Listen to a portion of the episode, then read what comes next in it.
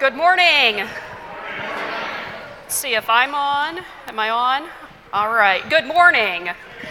Welcome to this worship service of Ada First United Methodist Church. My name is Reverend Brandy Rigsby, and it is a joy and a privilege to be gathered this morning to worship our Lord and Savior.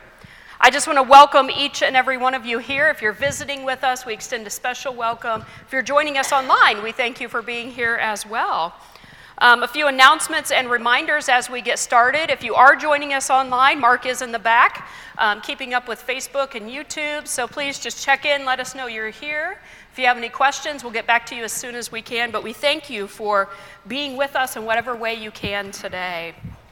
Also, we do have our tithe and offering box in the back, but we also have an online giving option if you're interested in supporting the ministries and mission of our church, both here in our community and around the world. We appreciate your generosity and the work that you allow us to do in partnership with others in our community for the building of God's kingdom. We are beginning this week our Lenten small group studies. I will be offering one beginning this evening at 6 o'clock. We'll meet right across the hall in room 205. If you would like to join us by Zoom, please let me know and I can get a Zoom link to you. Or if you want to be here in person at 6 o'clock, if you don't have the book yet, that is okay. You could just simply come and we'll enjoy this time of study together. And then Dave Lusk's group will begin on Thursday afternoon at, I think it's 1 o'clock. And they will also be over in room 205 and by Zoom. So please make sure you check with one of us if you need that Zoom link, but we're looking forward to this study. We will be looking at 5 spiritual practices to help deepen our spiritual journey through this season of Lent. We also do have more of the Sanctuary Lenten devotionals available in the back on the table on your way out of the sanctuary. You're welcome to pick one of those up free of charge on your way out this morning. Just a short daily devotional to guide you through this season. We do have some special service opportunities available over the next couple of months. We are participating in a Lenten food drive for the Ada Food Pantry. They have seen a drastic increase in need in our community, as we've all felt that in our wallets with the prices of groceries going up. The community need has nearly doubled in the past year, the number of visits they see to the food pantry. And the Bulldog Backpack Program, which sends food home with kids over the weekend, has increased by 40% this year. Nearly 75 Ada elementary students are receiving this blessing each weekend, as they go home with some extra snacks and food to help get them through until Monday. So we appreciate your contributions. If you would like to donate any food items, we do have a grocery cart down in the front porch area. We'll gather those over the next month and then take them to the food pantry. And of course, if you'd like to make a monetary donation, that will also go towards the food pantry. All right, and today we have a service opportunity. I need Ada, Claire, Callum, and Haley to stand up. Yes. This is part of our Ada Daring Dolphins Destination Imagination team. They're an elementary STEM team, and they have put together a service project. They've been working very hard on this for quite a while. Part of their project is a community service project, and they need our help. So this afternoon from 1 to 2:30, they'll be gathering in the park, and they're asking for help to clean up the Ada Park, to scrub down the equipment, to pick up trash, to get in there and get our hands dirty and help clean up our community. So we want to thank them for their leadership, and if you're able to join us today at the park at 1 o'clock, we would appreciate that. Thank you, guys.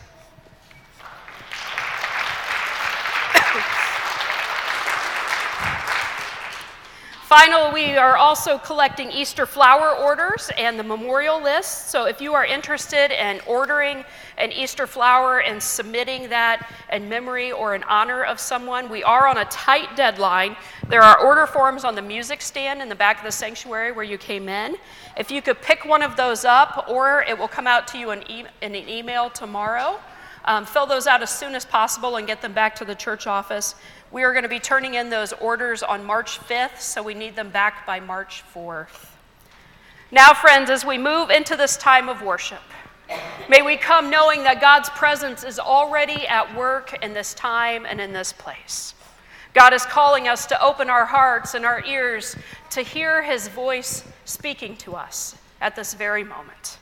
I invite you, will you join me in an attitude of worship?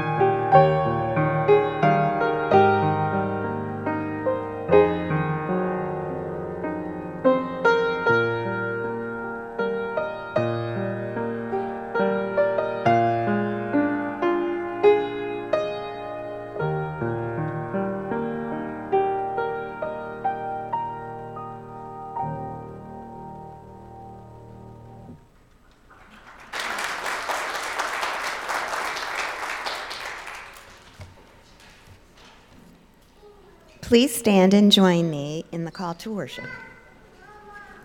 The Spirit of the Lord is upon us. God has anointed us to bring good news to the poor, to proclaim freedom for the prisoners, and recovery of sight for the blind, to set the oppressed free. Let us worship the God of justice and peace. Please remain standing to sing hymn number 57 in the United Methodist Hymnal.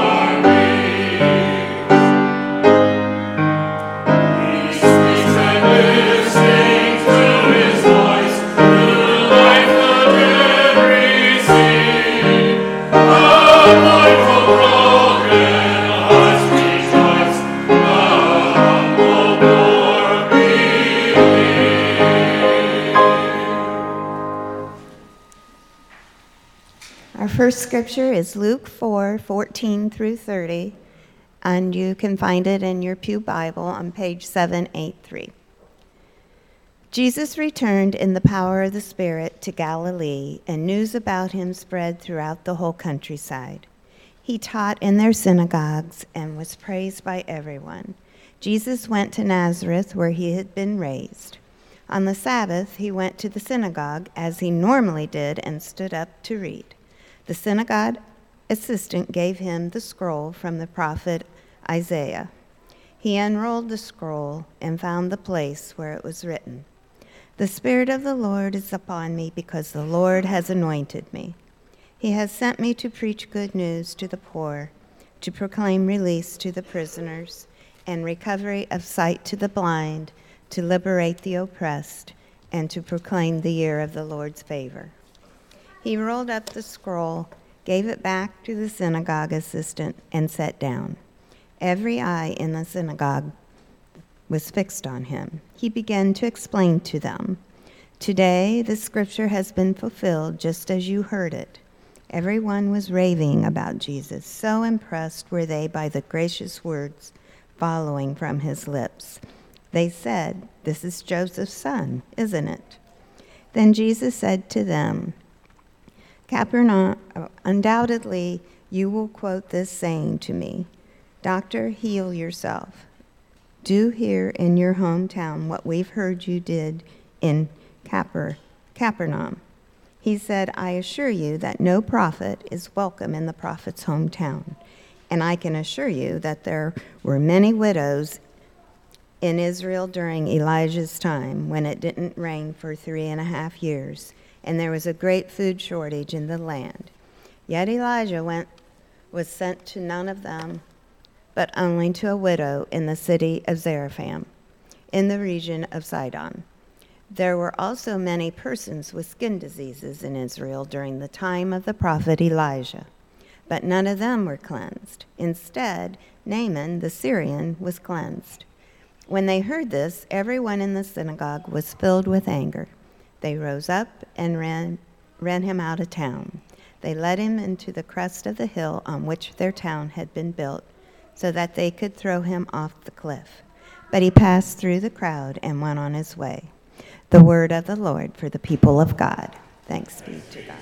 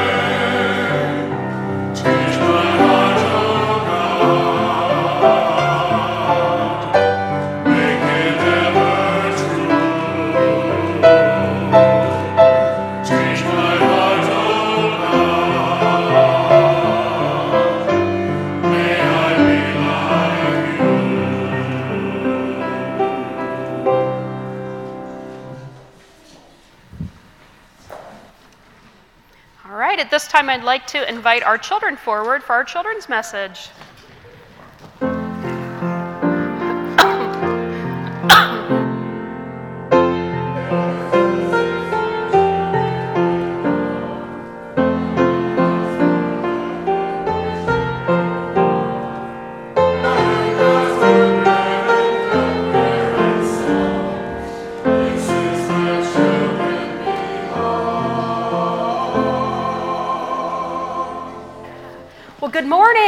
Everybody? Good. Were you surprised by that snow yesterday? Yeah. Was it a good surprise or no? We're so over it, aren't we? Oh, well, Well, you're inside where it's warm today, and I have some questions for you. I know that you all have been learning in Sunday school and in children's church about the amazing things that Jesus did during his lifetime. And so I'm wondering if you could name some of those things for me. What are the things that Jesus did while he was here on earth? What do you think, Hearth? He what? Made us alive, yeah. Gave us life, yeah. He healed people. Yep, absolutely. What else did Jesus do while he was here? Can you think of anything? Wow, I bet you guys know some things. Let's see. What do you think, Ada? He walked on water. Yeah, he did some amazing miracles. Did he teach? Did he preach? What do you think, Ellen? What else did he do? He made plans. Oh, yeah, God did that. He gave birth to us. Well, yeah, God created us, yeah. No froggies because there's a crocodile. Okay, yep. So we're going to hear a story today, and we're going to talk about Jesus's healing ministry. Do you know any of the healing stories about Jesus? Who are some of the people that he healed? Do you know? There was a blind person. Do you know what they did to heal the blind person? Spit in the dirt and put mud on his eyes. And then he also cured somebody of leprosy. Do you know what leprosy is? He cured a lot of lepers. It's a skin disease where your skin breaks out and it hurts really bad. He cast demons out. He healed the sick. And somebody named this one, probably the most amazing thing of all. He brought people back to life. He raised them from the dead. So I brought some things today that I wanted to show you. This is our kind of at-home first aid kit. So let's see what we got in here. First of all, what are these? Tissues? Yes. How about this? Do you recognize this? A thermometer. All right. Right here. Some ibuprofen. This is a miracle right there. Oh, and this is we got these. What are these? Every first aid kit must have these, right? All right, and this is my favorite. Whenever my kids complain about an ache or a pain or a boo-boo, do you know what I tell them? Get an ice pack. That's the cure-all, right? Just put an ice pack on it. We do that a lot at our house. But let me ask you, do you think I could cure anybody with my first aid kit? No. Could I raise anybody from the dead? No. What? I couldn't cure leprosy? No. I couldn't heal a blind person? No. Well, but here's the thing. God tells us that we have been anointed and empowered by the Spirit just like Jesus, and we are called to heal people. Are we able to do that? No. Are you sure? Yes. I'm sure. Have you ever healed anybody? No. What about when your parents are maybe having a tough day? Have you ever run up and give them a hug or a kiss? No. I bet that healed them. No. How about when a friend at school is having a tough day? Have you ever maybe walked over and said, hey, you want to sit with me or do you want to play? Do you think that brought healing to them? Yes. Absolutely. We might not heal the same way Jesus did, but we are called to be healers. And you can do that in very special ways, even as kids. And one of those ways I want to challenge you to this week. I brought cards, have a picture of the church on the front, and they're just blank on the inside. And what I want to challenge you all to do is take this home, get a grown-up to help you. I want you to write a nice note to someone. Maybe you know someone who's lonely or having a hard time. And you can just write them a quick note, and your mom and dad or grandma and grandpa can help you address it and put a stamp on it and send it to that person. And you know what I think will happen? I think you're going to heal their hearts. I'm just going to text. You're just going to text them? I mean, it's better than nothing, but I think a card, is it really special to get mail? Yeah, it's much more special to get something in the mail though. So they are heckling me up here today. It's not the 80s. So, well, then this is going to be a really big challenge. You're going to have to learn how to use a pencil and a stamp and put it in the mailbox. Okay? All right. So That's what we're going to do this week, work on sending these cards, maybe a couple of texts, and learn how we can continue to be healers just like Jesus called us to. All right, let's say a prayer before this completely spirals. All right, let's pray together. Dear God, thank you for sending Jesus to show us your love. Help us today to love like Jesus did. And to be healers in this world. Amen. All right, Haley, you're going to help me pass these out. You got to get your...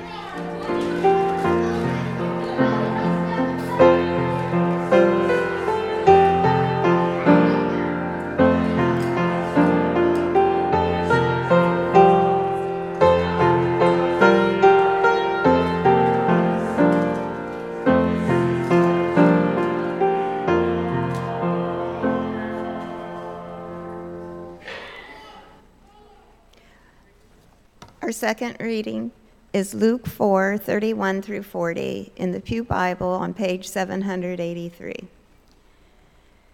Jesus went down to the city of Capernaum in Galilee and taught the people each Sabbath. They were amazed by his teaching because he delivered his message with authority. A man in the synagogue had the spirit of an unclean demon. He screamed, "Hey, what have you done with us, Jesus of Nazareth? Have you come to destroy us? I know who you are. You are the Holy One from God." "Silence," Jesus said, speaking harshly to the demon. "Come out of him." The demon threw the man down before them, then came out of him without harming him. They were all shaken and said to each other, "What kind of word is this, that he can command unclean spirits with authority and power, and they leave?" Reports about him spread everywhere in the surrounding region. After leaving the synagogue, Jesus went home with Simon. Simon's mother-in-law was sick with a high fever, and the family asked Jesus to help her. He bent over her and spoke harshly to the fever, and it left her. She got up at once and served them. When the sun was setting, everyone brought to Jesus relatives and acquaintances with all kinds of diseases. Placing his hands on each of them, he healed them. The word of the Lord for the people of God. Thanks be to God. Well, good morning again. Today marks the second Sunday in the season of Lent. Church seasons like Lent are very interesting to me. You see, I grew up in a very small United Methodist Church in Mexico, Indiana. And I learned from an early age to mark time by the liturgical seasons. And now I'm watching my own kids in typical PK fashion, becoming pros at matching the pyramid colors with the correct liturgical season, a life skill I'm sure they will always value. However, marrying a former Pentecostal, though, I've learned that not everyone grew up learning to coordinate church seasons and liturgical colors. In fact, Lifeway did a poll a few years ago, 2017, and they found that only 20% of Protestant churches observe the season of Lent, let alone any other church season. 20% of Protestants observe the season of Lent. So I found it especially interesting this year, the number of references that I've seen on media and social media, and even that I've overheard in conversation about Lent. You notice restaurants advertising their fish menu option for Lent, charities challenging us to clean out our closets and donate for Lent. Yoga studios and gyms are selling Lent as a time to reset and restart those New Year's goals. And this past week, the person in front of me in line at Starbucks, she ordered her venti iced caramel macchiato with no whipped cream because she's giving up sweets for Lent. It seems that in our secular culture, Lent has gained popularity as sort of a self-improvement plan or a wellness cleanse. But in the life of the church, we talk about this as a season of repentance, a season of self-examination, But today, in this scripture that we hear from the Gospel of Luke, the call of Lent becomes much deeper. What started at his baptism, what connected through the temptation in the wilderness, comes to fruition today as we stand witness to Jesus' healing ministry. The message of Lent, the call of Lent, is to stand right in the middle of the messiness and the chaos and the brokenness of this world, and not to avoid it, but to be those who seek to bring healing and wholeness in the midst of it. Last week, we stood on the shores of the Jordan River, and then we followed Jesus into the wilderness of temptation, where for 40 days he fasted and prayed. And through that time, we saw that Jesus not only stands in our shoes, but he identifies with us, with our struggles. And he shows us that it is possible to overcome temptation, that it is possible to walk the path that God desires for us. And now today we follow Jesus to his hometown of Nazareth, into the temple, into the beginning of his earthly ministry, and we see him once again demonstrating what it means to stand in the shoes of humanity by being present and by redeeming even the worst situations that we as humans find ourselves in. See, I'm convinced that the season of Lent speaks to the truth of our deepest reality and even our deepest fear as humans. The truth that we are sinful, we are broken, we are not whole, and we are not wholly who God has created us to be. But it's through the life of Jesus, his humanity, his healing ministry, that we find what we need.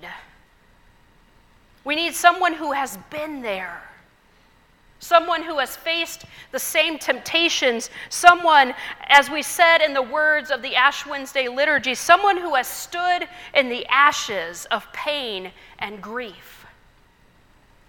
Someone who has faced the uncertainty of death. We need someone who sees us, who knows us. I read an article this past week about a man in Tokyo named Shoji Marimoto. Since 2021, Marimoto has been renting himself out to do nothing. He is willing to eat, drink, and give simple feedback to his customers, but nothing more. Nothing more. And as strange as it sounds, he has more business, more customers than he can even respond to. Here's how it started. He attained his degree. He got a job with a publisher who soon after fired him. His boss told him, "It doesn't really matter if you're here or not," which got him thinking that maybe there are people out there who need someone to do nothing. So he began offering his services, and he discovered that people not only are looking for this, but people are willing to pay him to do nothing. Now, I'm sure you're wondering, who in the world would pay someone to do nothing for you? But Marimoto explains, he said, sometimes there's a group that just needs an extra person for a game they're playing or to fill a reservation. He says, but mostly his requests come from people who just don't want to be alone. He was hired to accompany a woman to her lawyer's office as she signed the divorce papers. He went with a man to the hospital to give him the courage to make a visit that he had been putting off for a long time. Most of the time, he writes, people just want to talk about their problems with someone who's not going to try and offer them advice. And the article ends with these words. In this current age, difficulties have spread to various areas of life. It may be the case that somewhere in their hearts, everyone is longing for someone who will just cheer them on. It seems that this may be why the rent-a-person who does nothing, who doesn't tell you to go do your best, but simply stands by your side in silence. Maybe that's why this has seen an endless demand. Friends, the truth we heard on Ash Wednesday, the truth of Lent, is that we are not who we are supposed to be. We are broken and fragile. We are not wholly who God intends for us to be. And so today we find ourselves standing in the temple in Nazareth with Jesus' childhood friends and his family. The very same people who watched him grow up. And today they're saying, our hometown boy has returned. They hand him the scrolls and he stands up and he begins to read. They are hanging on his every word, listening closely to the prophet Isaiah. When Jesus says, the Spirit of the Lord is upon me. He has anointed me to bring good news to the poor. He continues reading, he has sent me to proclaim release to the captives and recovery of sight to the blind, to let the oppressed go free, to proclaim the year of the Lord's favor. And they're all sitting on the edge of their seats. They're waiting for his exposition. And then he simply announces as he folds the scroll back up. Today, the scripture has been fulfilled in your hearing. I wonder if maybe this was the beginning of the end for him. That day as he stood up in his hometown church and declared himself the anointed one, the fulfillment of prophecy, the Messiah. So, of course, they were a little skeptical at first. They said, isn't this Mary and Joseph's boy? And now he's claiming to be the Savior that we've been waiting for. But they had heard the rumors. They had heard what he had done in Capernaum, so they were willing to give him a chance. If only he could prove himself right here in front of their eyes. Then they would believe him. But he doesn't. Instead, he goes on to quote scripture again and in a way that they would have fully understood. He said, I'm here to help the ones that you've ignored, the ones you've pushed out, the ones that you don't think deserve saving. And so like any good church folks who don't like what the preacher is preaching, they round him up, they drag him to the edge of the town, and they try to throw him off a cliff.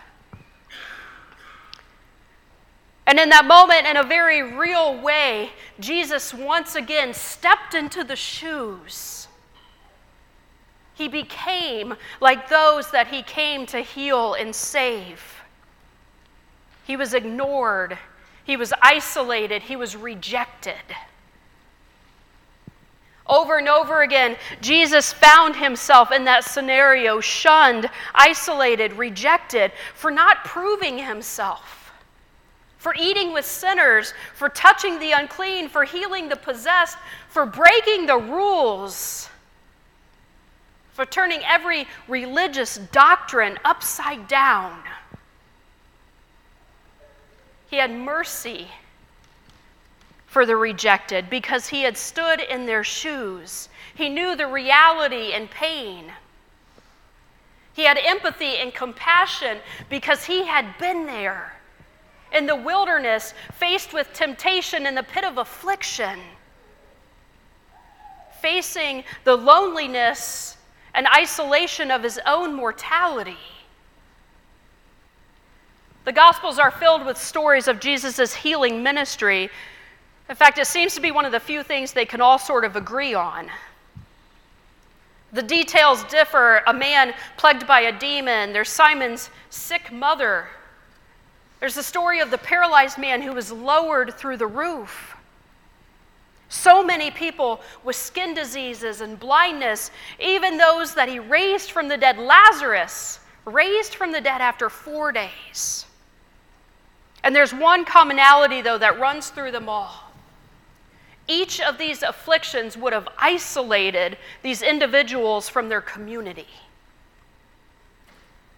They would have been pushed aside, relegated to the outskirts of town. Scholars point out that Jesus spent most of his ministry in rural areas of northern Israel, not in the city of Jerusalem. And as we all know well, in a small town, it is nearly impossible to be anonymous. Everybody knows everybody. Everybody knows everybody's business. There is no hiding. In a big city, someone with a skin disease or an affliction, they could have hid away, they could have got lost in the crowd. But in a small town, you knew who the lepers were. You knew the people who were possessed by demons, and they were shunned. Oftentimes, these afflictions would have been attributed to a sin in their life or somewhere in the family line, and so they were pushed away from the community. But it was right in the middle of that pain and loneliness and isolation that Jesus met those people, and he healed them. But here's the thing that I found over and over again as I read these stories of his healing ministry. The healing ministry, the physical healing, was actually secondary. It was a byproduct of their spiritual healing. He wasn't just putting Band-Aids on wounds. He was restoring their humanity. He was making them whole, and he was bringing them back into the community. I can't help but think that Jesus knew that God knows healing is about being seen.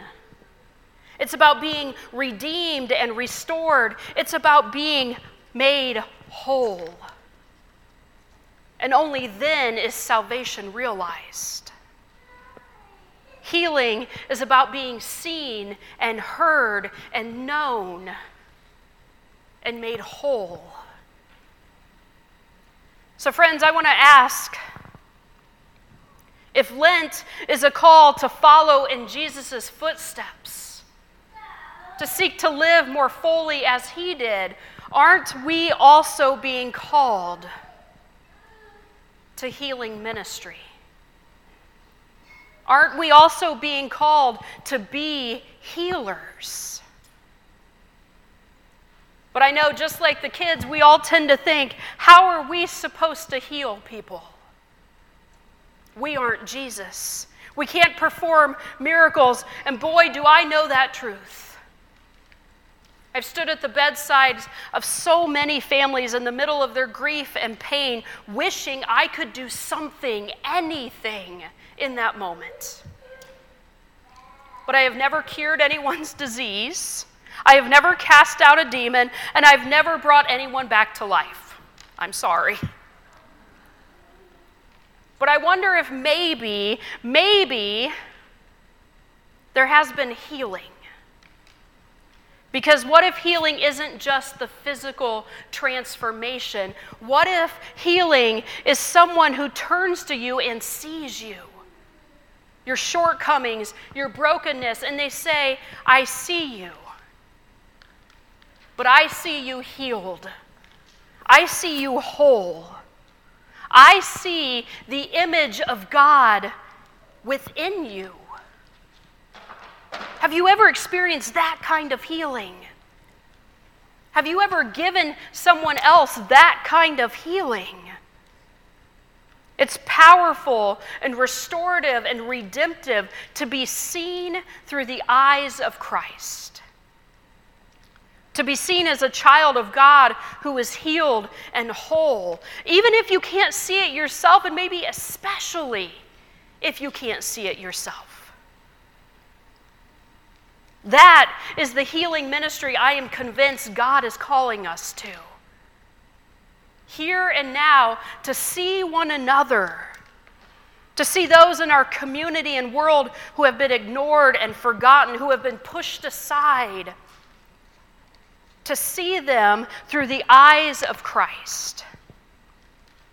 And in doing so, we allow the Spirit of God to go to work through us, loving, healing, and restoring wholeness through the very grace of Jesus Christ.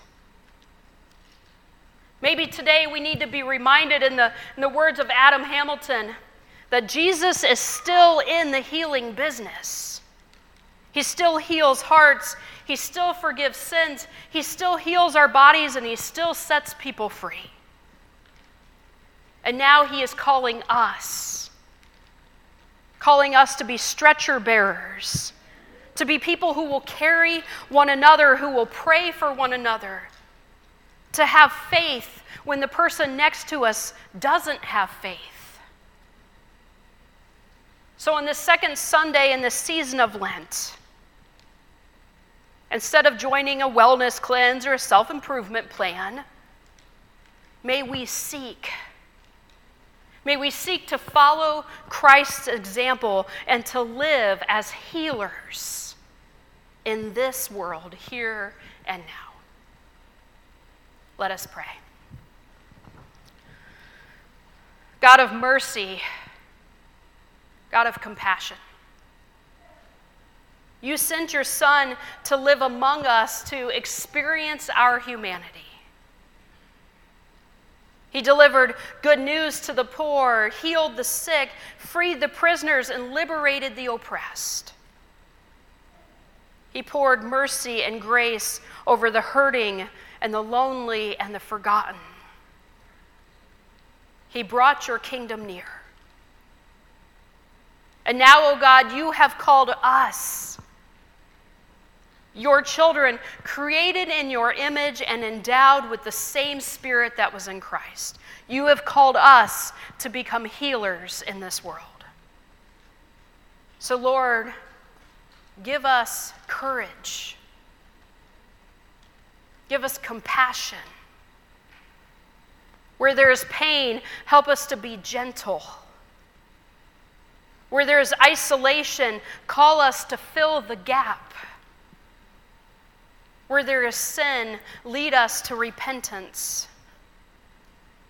Where there is despair and death, bring healing and wholeness into our lives and our world. Use us, O God. Use us as instruments of your love and your healing. In the name of Christ, our Savior, we pray. Amen.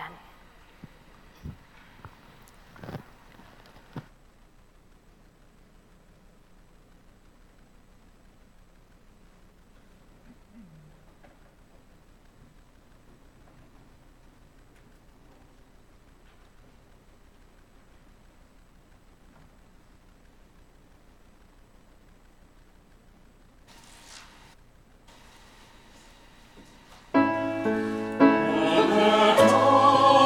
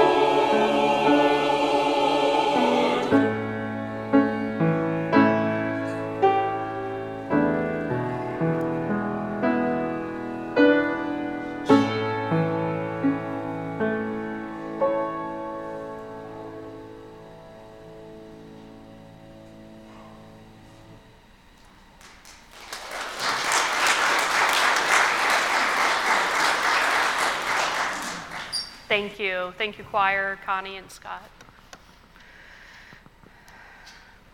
Now, friends, in this moment, we pause and we prepare our hearts.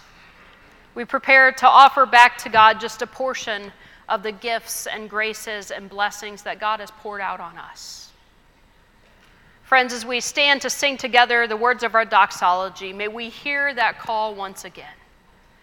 God's call asking us to give our very lives to bring healing to this world and for the building of God's kingdom. I invite you, will you please rise as you are able as we sing together hymn number 95, Praise God from whom all blessings flow.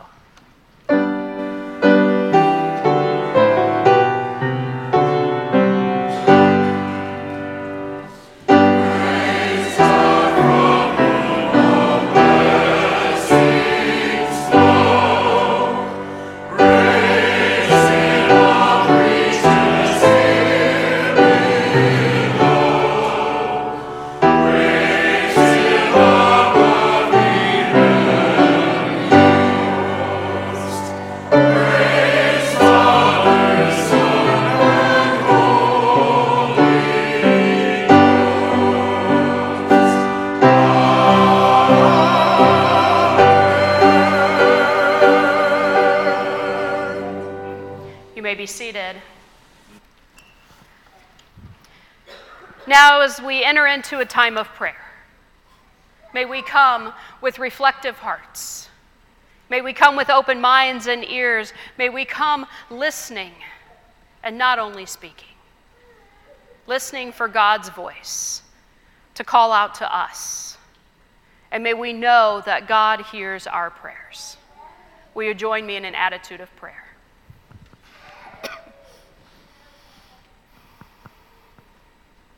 God of healing, God of wholeness. We've come today with thanksgiving in our hearts for the evidence of your goodness and your mercy. Our own lives, bruised with tragedy, find consolation when touched by your Spirit, O God. Our lives, scarred with suffering and rejection, have been renewed by the power of the living Christ. We praise you, O Father, for lives transformed by your grace and your mercy. And yet we also come this morning disconnected, wounded, bringing the scars of our own sin and pain. In the season of repentance, we come confessing and seeking your forgiveness. God, for the times we have allowed fear and shame and anger to steer our course, forgive us, Lord. When we have allowed our wounds to wound others, forgive us, Lord. When we have sought revenge, when we have closed our hearts to your voice of compassion, forgive us, Lord. When we have added to the pain and darkness of this broken world, forgive us, Lord. We plead today for your healing. Where we are broken, heal us. Our fears, our sadness, our anger, our selfishness. Heal us and make us whole once more, O God. And now, empowered by your Spirit, we lift our prayers for our brothers and sisters in Christ. We lift up Patsy Evans, who's recovering from a partial hip replacement surgery following a recent fall. We pray for healing, O God. May you give Patsy strength and perseverance as she is working to regain mobility. We also lift up Ron and Martha and all their family as they seek to support her in the days ahead. Lord, in your mercy, hear our prayers. We continue to lift up Dan Sutherland and his family as Dan continues to recover from a pulmonary embolism. May your healing hand be at work in Dan. May you give strength and peace to his family and friends as they stand by his side.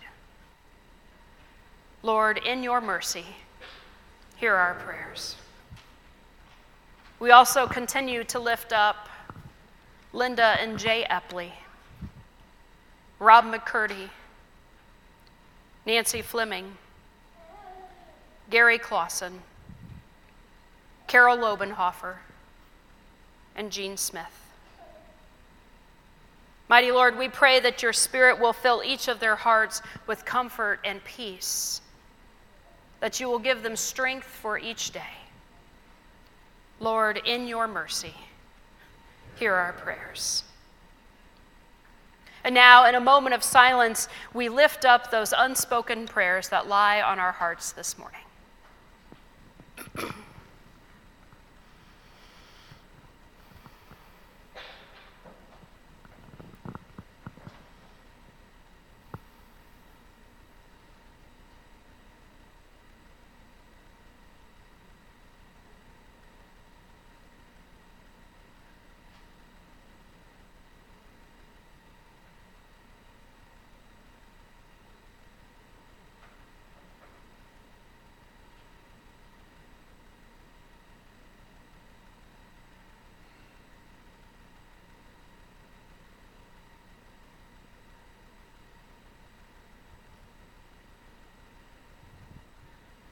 Lord, in your mercy, hear our prayers.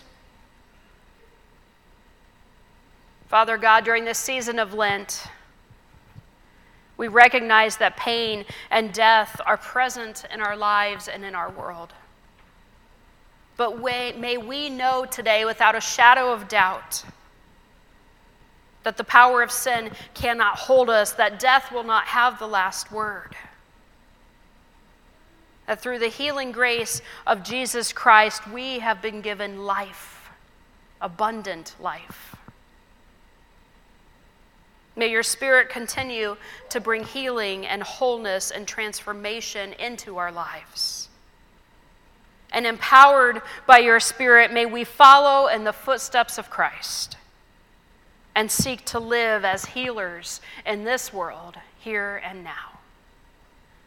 We ask all these things in the name of Christ Jesus, who taught us to pray together by saying, Our Father, who art in heaven,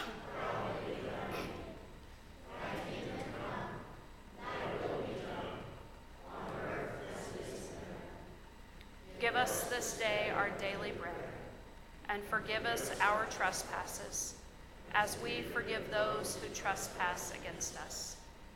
And lead us not into temptation, but deliver us from evil. For thine is the kingdom, the power, and the glory forever. Amen. And now, as children of God, those created in the image of our Creator, called to be healed and to be healers, may we come together, may we lift our voices again as we join in our closing hymn, number 375, There is a Balm in Gilead. I invite you to please rise as you are able.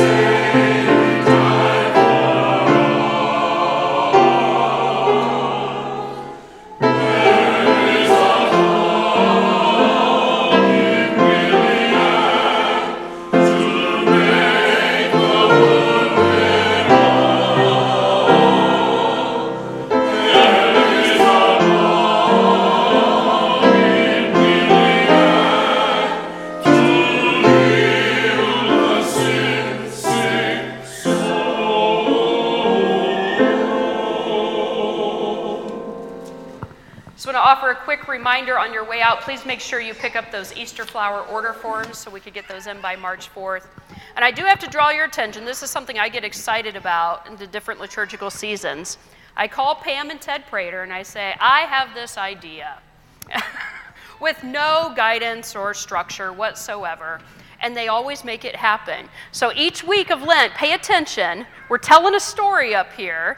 If you haven't caught on to it, we've got the cross, the baptismal font, the healing elements of the ministry, and we will continue to have that visual as we move through this season and seek to draw closer and to follow in the footsteps of Christ. Now, friends, may you receive these words of blessing. Just as God's word came to us and walked among us in this world to heal and redeem, so God sends us into the world today to be light and love, to bring healing and hope. Now may the grace and peace of God, the Creator, Redeemer, and Sustainer, come upon you today and remain with you always. Amen.